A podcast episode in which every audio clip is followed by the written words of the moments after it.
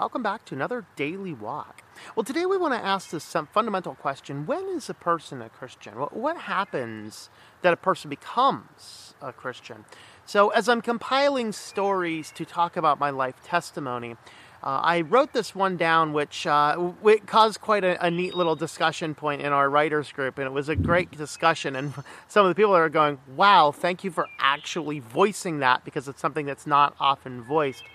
And I don't have the document in front of me, the story exactly the way I worded it, uh, but it basically boiled down to this. This is back in the 1990s, uh, early 1990s. And back in that time, there was this thing that was moving around uh, that was generally referred to as easy believism. And this spawned a controversy in the 80s and into the 90s.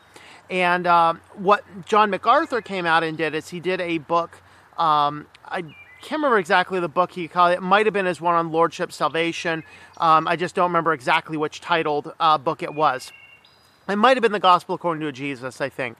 Uh, but what this did is it challenged this idea that was coming down in evangelicalism at that time that basically pushed people out to just get somebody to say a prayer. And once you've said this prayer, you are henceforth saved. And this was interesting because you know, I came from this very non Christian family, and we get sent to the summer camp, which wasn't a Christian camp. But at that time, there was enough respect for religion that they would still hold a generic church service on Wednesdays and on Sundays, which was totally odd to us, having never gone to any real church services outside of one or two little odds and ends or visiting with a friend or something. And so my brother uh, during this decides that he's gonna, you know, he's gonna raise his hand for a decision for Jesus and and come forward and you know just say this little prayer and hey, congratulations, you're a Christian. Here's the Bible. Find a good church. And then they they told my mom the good news that my brother had been saved and just need to find a good church and nurture that faith. And we got home and my brother wasn't changed. He was my brother was just always susceptible to peer pressure uh, growing up. And so, you know, he was just come to the peer pressure of going forward in a camp. And uh, the Bible that they gave him got thrown in the trash can. He never attended a church service. And uh, that was that. Well, later on that summer, four of us were riding our bikes downtown. It was myself and my brother and, and two neighborhood kids. And we're riding our bikes down and, and we're stopped by a couple of really nice dressed guys. We think, you know, hey, they might be asking for directions. Instead, they want to give us directions, you know, directions up to heaven. And so they say, hey, do you know for sure if you were to die today that you'll go to heaven? Oh, I don't know, I don't know, I don't know, you know. And then they're like, okay, great, we got the setup, we got four little kids. These little eight eyeballs are looking up. I mean, I think my brother was the oldest. I think he would just finish eighth grade, I think, at this point. And so um, the four of us are there, and they're like, well, um, you know, would you like to be sure you're going to go to heaven? And the three other boys, I kid you not, this is a true story, people. Three other boys, like, oh yeah, I do. I got to me, I said, I don't really care. I don't care, you know. And uh, so, of course, th- like they're totally not prepared for a little sixth grader who says, I don't care if I go to heaven or not. I mean, and because that defined my life. I was all about pure existentialism, pleasure to the most, so much pleasure that I sucked so much so much marrow out of the bone that just choking on that bone on a regular basis. And uh, so he kind of starts this conversation. I'm like, I just don't, I don't believe any of this nonsense. And it's like, all right, whatever. So he addresses the other three boys now that, that want to be sure to you can go to heaven. Like, if you just say this little prayer, you can be sure you're going to heaven. So all of I mean all of us did. I'm like, gosh, whatever. I'll say your little words, you know. So we get in there and say their little easy believism words, and they're like, congratulations, you guys are all in heaven. They give us all Bible tracts, tell us to go find a good church, and and go off rejoicing that they sprung four souls from the grasp of the devil, because once we said those words, we were absolutely going to be in heaven. Mm. Problem is, I mean, my brother never changed. He's to this day an anti theist, last I knew. Certainly not a Christian. Uh, certainly cares nothing for God. If uh, and I, he does gravitate more towards anti theism than atheism and and agnosticism. Um, the other two, and I haven't seen them in 20 years, but last I knew, nearing the end of high school, the one of them was you know, a, a, pretty accomplished drug dealer, and the other one um, uh, trading partners in homosexual relationships. Not a lot different from the situations and circumstances I found myself in. So who knows? They may have come to Christ later in life. I don't know.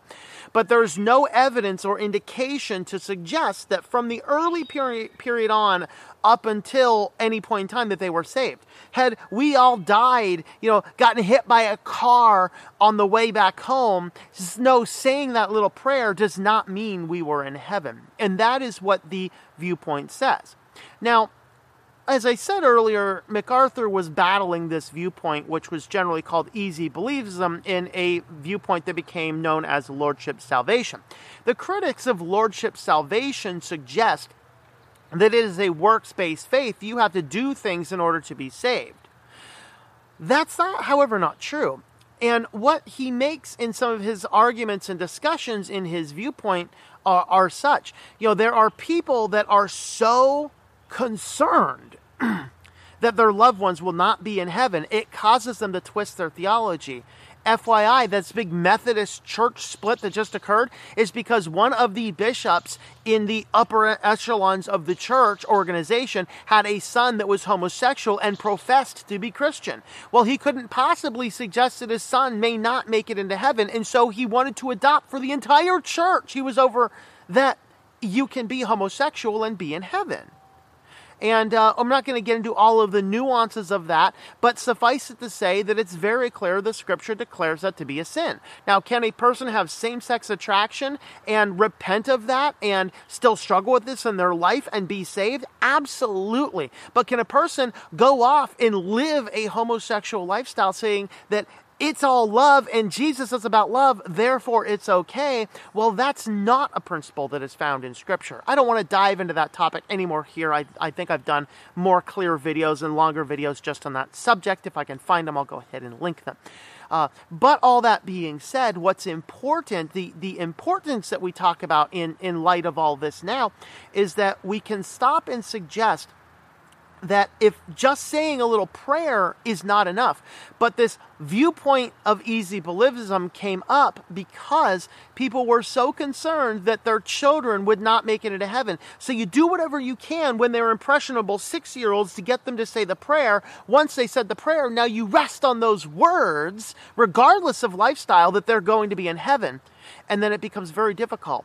And I was having a discussion with somebody on this general point, um, and uh, his brother, who is a dear friend of mine, is a bisexual and walked away from the church and all this, and, and lives lives that lifestyle. And you know, and I still I still love my friend, and and that's cool. And we can have discussions and debates and things like that. I'm not going to cast him off and sit there and say you're a sinner that's going to hell.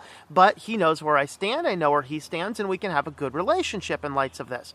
But the challenge is is that we saw a weakening of his parents' faith because they cannot reconcile with the fact that this kid grew up in a church and when he was a little kid did all the christiany things and was baptized and said he was saved and now in after adolescence walked away from all that they just don't want to grasp the fact that this kid may not make it into heaven.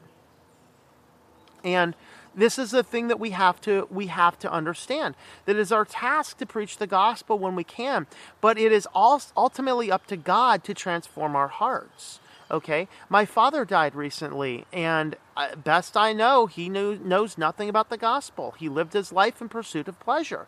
And i can't like I don't have any regrets that I never shared with him the gospel, but I chose instead to forge a relationship with him despite not being of the same philosophical viewpoints. And we could find that common ground of love. He knew where I stood. He had the ability to ask questions. He had information. He had received the gospel and rejected it. Well, I can say he has heard the gospel and rejected it.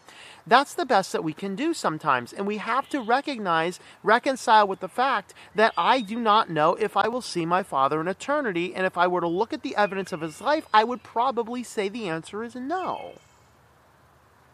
That being said, I don't have any regrets, and I know that God is sovereignly in control of salvation. So, at what point in time is a person saved? Well, we sometimes we can pinpoint individual times when true repentance captured our heart. Sometimes we can't. I can look back to a specific day and a specific time and a specific event and a specific place because it was 12 hours of tears of repenting over my sin. And from that day forward, I walked a different life. I didn't just say a little thing once on stage to accept myself going into heaven and leave it at that. And that is really the principle at mind. When is when can we look back on a person and say, "Wow, yes, there's strong evidence of the salvation of this person." Now, ultimately, it's up to God. But God's word is very clear what makes a person a believer and into heaven. It is a person who has so believed in faith that they have repented of their sin and that they have put on a different life, they have put on a new self, and they have dedicated themselves to the service of Christ. That is really the ultimate thing. So when you see a person who, and I hear this, and I heard this recently, oh, I know my son's a Christian, older person, I know my son's a Christian, but he doesn't attend church and he doesn't have an interest in God, and he doesn't read his Bible, he doesn't. I'm sorry, I'm sorry to burst your bubble. Your son is not going to be in heaven if things continue the way they are because you're not you're not saved if you said a little prayer once. You're just not saved if you said a little prayer once. You are saved when your life is conformed to the cause of Jesus Christ, where you have repented of your sins. You seek the, thir- the, the Word of God. In fact, let me give you the first verse of today, uh, and this is from Psalm. Oh boy, I'm forgetting the Psalm. It's either Psalm 42 or Psalm 52. My apologies, guys. I don't have my Bible with me. Uh, As the deer pants for the rivers, so my soul pants for you, O Lord. Okay? That is the model of the Christian. When you are so repentant that you seek the things of God, you can know that you have your assurance in heaven. It's not easy believism, it's a faith that transforms your life. Thanks for coming along on this daily walk. We are listener and viewer supported. If you want to help support this uh, podcast channel, uh, however you're consuming this media, uh, definitely have a look at ourwalkinchrist.com forward slash support. Thanks for coming along, and I hope that you enjoy your daily walk in our Lord. Thank you for tuning in. Our Walk in Christ podcast is a listener supported presentation. For more information about how you can help, check out our ourwalkinchrist.com forward slash support or our Patreon page at patreon.com forward slash Tom M. That's T O M M. Digital and paperback books are available on several online bookstores or at our website. Once again, the website is ourwalkinchrist.com.